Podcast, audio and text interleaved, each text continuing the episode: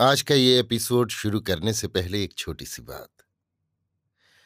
क्या आप भी अपना पॉडकास्ट बनाने की सोच रहे हैं? तो एंकर ट्राई कीजिए। ये पॉडकास्ट बनाने का सबसे आसान तरीका है। नंबर एक, ये फ्री है। नंबर दो, इसमें कई सारे ऐसे टूल्स हैं जो आपको अपने फ़ोन और कंप्यूटर पर रिकॉर्ड और एडिट करने की फैसिलिटी देते हैं। नंबर तीन आप अपने पॉडकास्ट को डिस्ट्रीब्यूट भी कर सकते हैं, जिससे इसे स्पॉटिफाई और दूसरे प्लेटफॉर्म पर सुना जा सके।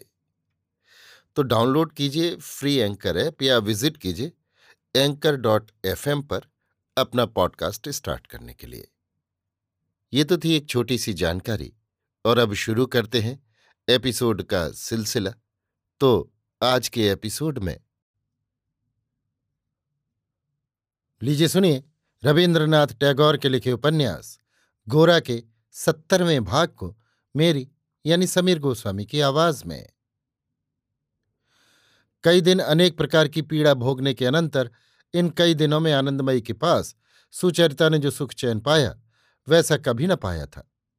आनंदमयी ने ऐसे सहज भाव से उसे अपना लिया है कि किसी दिन वो उसके लिए अपरिचित थी या दूर थी, इसे सुचरिता सोच भी न सकी थी। आनंदमयी न जाने सुचरिता के मन का भाव कैसे जान गई। वो कुछ न कहकर भी सुचरिता को एक गहरी सांत्वना दे रही थी। सुचरिता माँ शब्द को इसके पूर्व इस प्रकार स्पष्ट और उत्कंठा सहित कभी उच्चारण नहीं करती थी। कोई प्रयोजन न रहने पर भी वो आनंदमयी को केवल माँ कहकर पुकारने के लिए अनेक प्रकार के बहाने रचती और बार बार उसे माँ कहकर पुकारती थी। ललिता के ब्याह का जब सब काम ठीक हो गया, तब थके शरीर से बिछौने पर लेटकर सुचरिता यही सोचा करती थी कि मैं अब आनंदमयी को छोड़ कैसे अपने घर जाऊँगी। वो आप ही आप कहने लगी, माँ माँ। ये कहते कहते उसका हृदय भक्ति से भर गया और आँखों से आँसू बहने लगे। इसी समय आनंदमयी मसैरी उठाकर उसके पलंग पर आ बैठी और उसे थपथपाती हुई पूछने लगी, मुझे बुलाया था? तब सुचरिता को ध्यान आया कि वो मामा पुकारती रही थी। वो कुछ बोल नहीं सकी। आनंदमयी की गोद में मुँह छिपाकर रोने लगी। आनंदमयी भी कुछ बोले बिना धीरे धीरे उसका बदन सहलाती रही। उस रात वे सुचरिता के पास ही सोई। विनय का ब्याह हो जाने पर आनंदमयी तुरंत विदा न हो सकी। उसने कहा, ये दोनों गृह कार्य से अनभिज्ञ हैं। इनके घर का सब प्रबंध किए बिना मैं कैसे जाऊँगी? सुचरिता ने कहा, माँ तो मैं भी तुम्हारे साथ रहूँगी। ललिता ने उत्साहित होकर कहा हाँ माँ, सुचरिता बहन भी कुछ दिन हमारे साथ रहें। ये सलाह सुन सतीश दौड़कर आया और सुचरिता के गले से लिपट कर बोला हाँ बहन, मैं भी तुम्हारे साथ रहूँगा। सुचरिता ने कहा, तुमको जो पढ़ना है? सतीश, विनय बाबू मुझको पढ़ावेंगे। सुचरिता, विनय बाबू अभी तुम्हारी मास्टरी नहीं कर सकेंगे। विनय पास के कमरे से बोल उठा, अच्छी तरह कर सकूँगा? मैं एक ही दिन में क्या ऐसा असमर्थ हो गया हूँ? ये मेरी समझ में नहीं आता। आनंदमयी ने सुचरिता से कहा, तुम्हारा यहाँ रहना क्या तुम्हारी मौसी पसंद करेंगी? सुचरिता, मैं उनको एक चिट्ठी लिखती हूँ। आनंदमयी तुम मत लिखो, मैं ही लिखूँगी। आनंदमयी जानती थी कि सुचरिता यदि रहने की इच्छा प्रकट करेगी तो हरिमोहनी उस पर खफा होंगी। किंतु मैं सुचरिता को कुछ दिन अपने पास रहने देने का अगर उससे अनुरोध करूँगी तो मुझी पर क्रोध करेंगी और इसमें कुछ हानि नहीं। आनंदमयी ने पत्र में ये आशय जताया कि ललिता के नए घर का प्रबंध कर देने के लिए कुछ दिन तक मुझे विनय के घर रहना होगा। यदि सुचरिता को भी मेरे साथ कुछ दिन और रहने की आज्ञा मिल जाए तो मुझे बड़ी सहायता मिलेगी। आनंदमयी के पत्र से हरिमोहनी केवल क्रुद्ध ही न हुई, वरन उसके मन में बड़ा भारी संदेह भी उपजा। उसने सोचा कि मैंने इसके बेटे को तो अपने यहाँ आने से रोक ही दिया है। अब सुचरिता को फंसाने के लिए माँ कौशल जाल बिछा रही है। इसमें माँ बेटे दोनों की सलाह है। आनंदमयी किसी तरह अपने बेटे का ब्याह सुचरिता के साथ कर देना चाहती हैं। आनंदमयी की चेष्टा शुरू से ही उसे अच्छी ना लगती थी। अब कुछ भी विलंब न कर जितना शीघ्र हो सके सुचरिता को प्रसिद्ध राय परिवार के घर दे देने से ही वो निश्चिंत होंगी। फिर कैलाश को भी इस तरह वो कब तक बिठा रखेंगी? उस बेचारी को कुछ काम न धंधा। दिन भर बैठा बैठा तंबाकू पीकर घर की दीवालें काली किया करता है। भला इस तरह रहना उसे कैसे अच्छा लगेगा? जिस दिन हरिमोहनी को चिट्ठी मिली, उसके दूसरे दिन सवेरे ही नौकर को साथ ले स्वयं विनय के घर गईं। उस समय निचले कमरे में सुचरिता, ललिता और आनंदमय रसोई की तैयारी में लगी हुई थी और ऊपर के कमरे से सतीश के अंग्रेज़ी शब्दों की वर्तनी और उनके बंगला पर्याय रटने का तीखा स्वर आकर सारे घर को गुंजा रहा था। घर पर उसके गले की ताकत का सही अनुमान न होता था। लेकिन यहाँ इस बात का पक्का सबूत देते रहने के लिए कि वो अपनी पढ़ाई की अवहेलना बिल्कुल नहीं करता, उसे अपने स्वर को और ऊँचा उठाने के लिए ज़ोर लगाना पड़ता था। हरिमोहनी को आनंदमयी विशेष आदर के साथ पालकी से उतार लाई। वो उन शिष्टाचारों पर ध्यान न देकर एकाएक बोली, मैं राधा रानी को लेने आई हूँ। आनंदमयी ने कहा, अच्छी बात है, ले जाओ, जरा बैठो भी तो। हरिमोहनी नहीं मेरा पूजा पाठ सभी पड़ा है नित्य कृत्य करके नहीं आई हूँ, मैं अभी यहाँ न बैठ सकूँगी। सुचरिता चुपचाप कद्दू छील रही थी। हरिमोहनी ने उसे पुकार कर कहा, सुनती हो? चलो अब वक्त हो गया। ललिता और आनंदमयी चुपचाप बैठी रहीं। सुचरिता अपना काम छोड़ उठ खड़ी हुई और बोली, मौसी आओ। हरिमोहनी को पालकी की ओर जाते देख सुचरिता ने उसका हाथ पकड़कर कहा, चलो एक बार इस कमरे में चलो। सुचरिता ने हरिमोहनी को घर के भीतर ले जाकर दृढ़तापूर्वक कहा जब तुम मुझको लेने आई हो, तब सब लोगों के सामने तुमको खाली हाथ न लौटाऊँगी। मैं तुम्हारे साथ चलूँगी, किंतु आज ही दोपहर को फिर मैं यहाँ लौट आऊँगी। हरिमोहनी ने बिगड़कर कहा यह कैसी बात है? तो फिर यही क्यों नहीं कहती कि हमेशा यहीं रहोगी? सुचरिता ने कहा, हमेशा तो न रह सकूँगी। हाँ जब तक माँ यहाँ रहेंगी, मैं भी इनके साथ रहूँगी, उसे छोड़कर ना आऊँगी। इस बात से हरिमोहनी का जी जल गया, लेकिन ये सोचकर कि अभी कुछ कहने का मौका नहीं है, वो चुप रही। आनंदमयी के पास आकर सुचरिता मुस्कुराती हुई बोली, माँ, मैं जरा घर हो। आऊँ आनंदमयी ने और कुछ न पूछकर कहा अच्छा हुआ। सुचरिता ने ललिता के कान में कहा, मैं आज ही दोपहर को लौट आऊँगी। पालकी के सामने खड़ी होकर सुचरिता ने कहा, सतीश? हरिमोहनी ने कहा, सतीश को यहीं रहने दो। सतीश जो घर जाएगा तो विघ्न स्वरूप हो सकता है ये सोचकर उसने सतीश को दूर रखना ही पसंद किया। दोनों जब पालकी में बैठी और कहार पालकी ले चले, तब हरिमोहनी ने भूमिका बांधने की चेष्टा कर कहा, ललिता का तो ब्याह हो गया, ये अच्छा ही हुआ। एक लड़की से तो परेश बाबू निश्चिंत हुए। इसके बाद उसने कहा, घर में कुंवारी लड़की बहुत ही विपद की वस्तु है। पिता के लिए ये बड़ी ही दुश्चिंता का कारण है। तुम्हें क्या बताऊँ, मुझे और कोई सोच नहीं है। भगवान का नाम लेते लेते भी यही चिंता बीच में आ जाती है। सच कहती हूँ, ठाकुर की सेवा में मैं पहले की तरह मन लगा ही नहीं पाती। मैं कहती हूँ, गोपी वल्लभ, सब छीन लेने के बाद अब फिर तूने मुझे किस नए जाल में फंसा दिया? ये समस्या हरिमोहनी के लिए केवल सांसारिक चिंता की नहीं थी। ये उनके मुक्ति के मार्ग में भी बाधा बन रही थी। उनके इतने बड़े संकट की बात सुनकर भी सुचरिता चुप ही रही।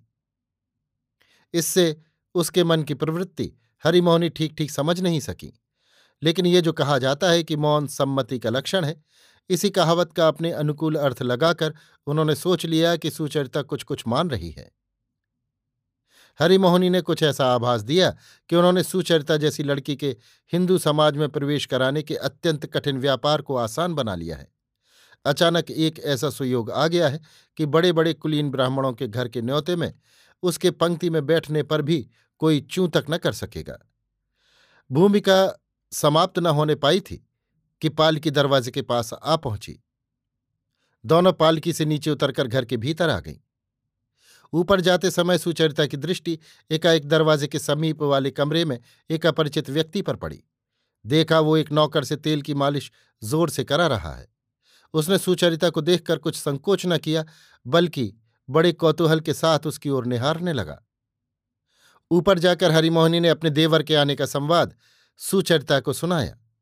हरिमोहनी ने उसको समझाने की चेष्टा की कि घर पर एक मेहमान आया है, उसे ऐसी अवस्था में छोड़, आज ही दोपहर को चला जाना तुम्हारे लिए उचित न होगा। सुचरिता ने सिर हिलाकर कहा, नहीं मौसी, मुझे जाना ही होगा। हरिमोहनी अच्छा आज के दिन रह जाओ, कल चली जाना। सुचरिता, मैं अभी स्नान करके परेश बाबू के घर भोजन करने जाऊँगी और वहीं से ललिता के पास जाऊँगी। तब हरिमोहनी ने स्पष्ट कहा तुम्ही को देखने आए हैं? इसमें क्या हानि है? सिर्फ़ पाँच ही मिनट में देखा सुनी हो जाएगी। सुचरिता ने लाल होते हुए कहा, मुझे देखकर क्या होगा? हरिमोहनी बोली, जरा सुनो, आजकल के जमाने में क्या बिना देखे ये सब काम हो सकते हैं? उस जमाने में तो हो भी जाते थे। तुम्हारे मौसा ने तो मुझे शुभ दृष्टि से पहले देखा ही नहीं था। इतना स्पष्ट इशारा कर देने के बाद हरिमोहनी ने एक साथ और भी कई बातें कह डाली। विवाह से पहले लड़की को देखने के लिए कैसे प्रसिद्ध राय परिवार से? अनाप बंधु नाम का उनका खानदानी नौकर और ठाकुरदासी नाम की बुढ़िया कहारिन ये दोनों अपने साथ पगड़ी पहने और लाठी लिए दरबान को लेकर हरिमोहनी के पीहर आए थे और उस समय अभिभावक कैसे चिंतित हो उठे थे और रायवंश के नौकरों को खिला पिलाकर और खातिर से प्रसन्न करने के लिए घर भर के लोग कैसे व्यस्त हो उठे थे? ये सब बखान करके हरिमोहनी ने लंबी सांस ली। अब सब कुछ कितना बदल गया है? हरिमोहनी ने कहा, विशेष कोई झंझट नहीं है। एक बार पाँच मिनट भर के लिए मिल लेना। सुचरिता ने कहा, नहीं। ये नहीं शब्द इतना प्रबल और साफ़ था कि हरिमोहनी को फिर उसे दोहराने का साहस न हुआ। उसने कहा अच्छा ना सही। देखने की उतनी ज़रूरत भी नहीं है। ये तो अपने घर की बात है। परंतु कैलाश आजकल का पढ़ा लिखा लड़का है। तुम्ही लोगों की तरह वो भी कुछ नहीं मानता। कहता है, कन्या को अपनी आँखों से देखूँगा। तुम लोग सबके सामने आती जाती हो। इसी से कहा। देखना तो कोई बड़ी बात नहीं है। किसी दिन तुमसे उसकी भेंट कराऊँगी। अभी तुम लजाती हो, भले ही उससे भेंट न करो। ये कहकर हरिमोहनी पूरे विस्तार के साथ बताने लगी कि कैलाश कैसा अद्भुत पढ़ा लिखा है। कैसे उसने कलम के एक ही झटके से गाँव के पोस्टमास्टर को मुश्किल में डाल दिया था। आसपास के गाँव में जिस किसी को मुकदमा लड़ना होता है या दरखास्त लिखानी होती है, वो कैलाश की सलाह के बिना एक कदम भी नहीं रख सकता। और कैलाश के स्वभाव और चरित्र की तो बात करना ही अनावश्यक है। स्त्री की मृत्यु के बाद वो तो विवाह करना ही नहीं चाहता था। सगे संबंधियों ने मिलकर बहुत अधिक ज़ोर डाला तो केवल बड़ों का आदेश पालन करने के लिए राज़ी हुआ और इस प्रस्ताव के लिए, उसे मनाने के लिए हरिमोहनी को क्या कम परिश्रम करना पड़ा? वो तो सुनना ही नहीं चाहता था। उसका इतना बड़ा खानदान है और समाज में उसका इतना मान है। उस मान को कम करने के लिए सुचरिता तैयार नहीं हुई। अपने गौरव और स्वार्थ की ओर उसने बिल्कुल ध्यान नहीं दिया। उसके रवैये से तो ऐसा जान पड़ा कि उसे हिंदू समाज में स्थान ना भी मिला तो भी उसे कोई तकलीफ़ ना होगी। इतनी मुश्किल के बाद कैलाश को विवाह के लिए राज़ी किया जा सका है। सुचरिता के लिए कितने गौरव की बात है। इसे वो मूढ़ समझ ही नहीं सकी। उल्टे इसमें उसने अपना अपमान समझा। आजकल के जमाने के उल्टे चलन से हरिमोहनी का मन खट्टा हो गया। तब अपना गुस्सा निकालने के लिए वो बार बार गोरा को इंगित करके ताने देने लगी। गोरा अपने को चाहे जितना बड़ा हिंदू कहकर अपनी बड़ाई करे, परंतु हिंदू समाज में उसे पूछता कौन है? उसे कौन जानता है? यदि वो लोभ में पड़कर ब्राह्म घर की किसी रुपए पैसे वाली लड़की से ब्याह करेगा तो समाज के शासन से फिर उद्धार कैसे पावेगा? दस लोगों के मुँह बंद करने के लिए रुपए फूकने पड़ेंगे। तो भी समाज उसे ग्रहण करेगा या नहीं, इसमें संदेह है। सुचरिता ने कहा, मौसी, तुम ये बातें क्यों कह रही हो? तुम जानती हो ये बिल्कुल बेसिर पैर की बातें हैं? इस पर हरी मोहनी ने कहा कि इस उम्र में उन्हें बातों में भुलाना किसी के लिए संभव नहीं वो आँख कान खोल कर रहती हैं, सब कुछ देखती, सुनती, समझती हैं। चुप रहती हैं तो केवल अचरज से। उन्होंने ये भी कहा कि उनका पक्का विश्वास है। गोरा अपनी माँ से सलाह करके ही सुचरिता से विवाह करने की कोशिश कर रहा है। और उस विवाह का असली उद्देश्य भी कुछ बहुत शुद्ध नहीं है। हरिमोहनी राय परिवार के सहयोग से सुचरिता की रक्षा न कर सकी तो कल को वही सब होने वाला है। सुचरिता का स्वभाव बड़ा ही सहिष्णु था। तथापि वो अब की बार उकता कर बोली, तुम जिनकी बात कह रही हो, उन्हें मैं गुरु मानती हूँ। उन पर मेरी हार्दिक भक्ति और श्रद्धा है। उनके साथ मेरा कैसा भाव है ये तुम किसी तरह नहीं समझती। अब मैं यहाँ से जाती हूँ। जब तुम शांत होगी, तब मेरे हृदय को पहचानोगी और तुम्हारे साथ अकेली रहने का अवसर होगा, तब मैं फिर यहाँ आऊँगी।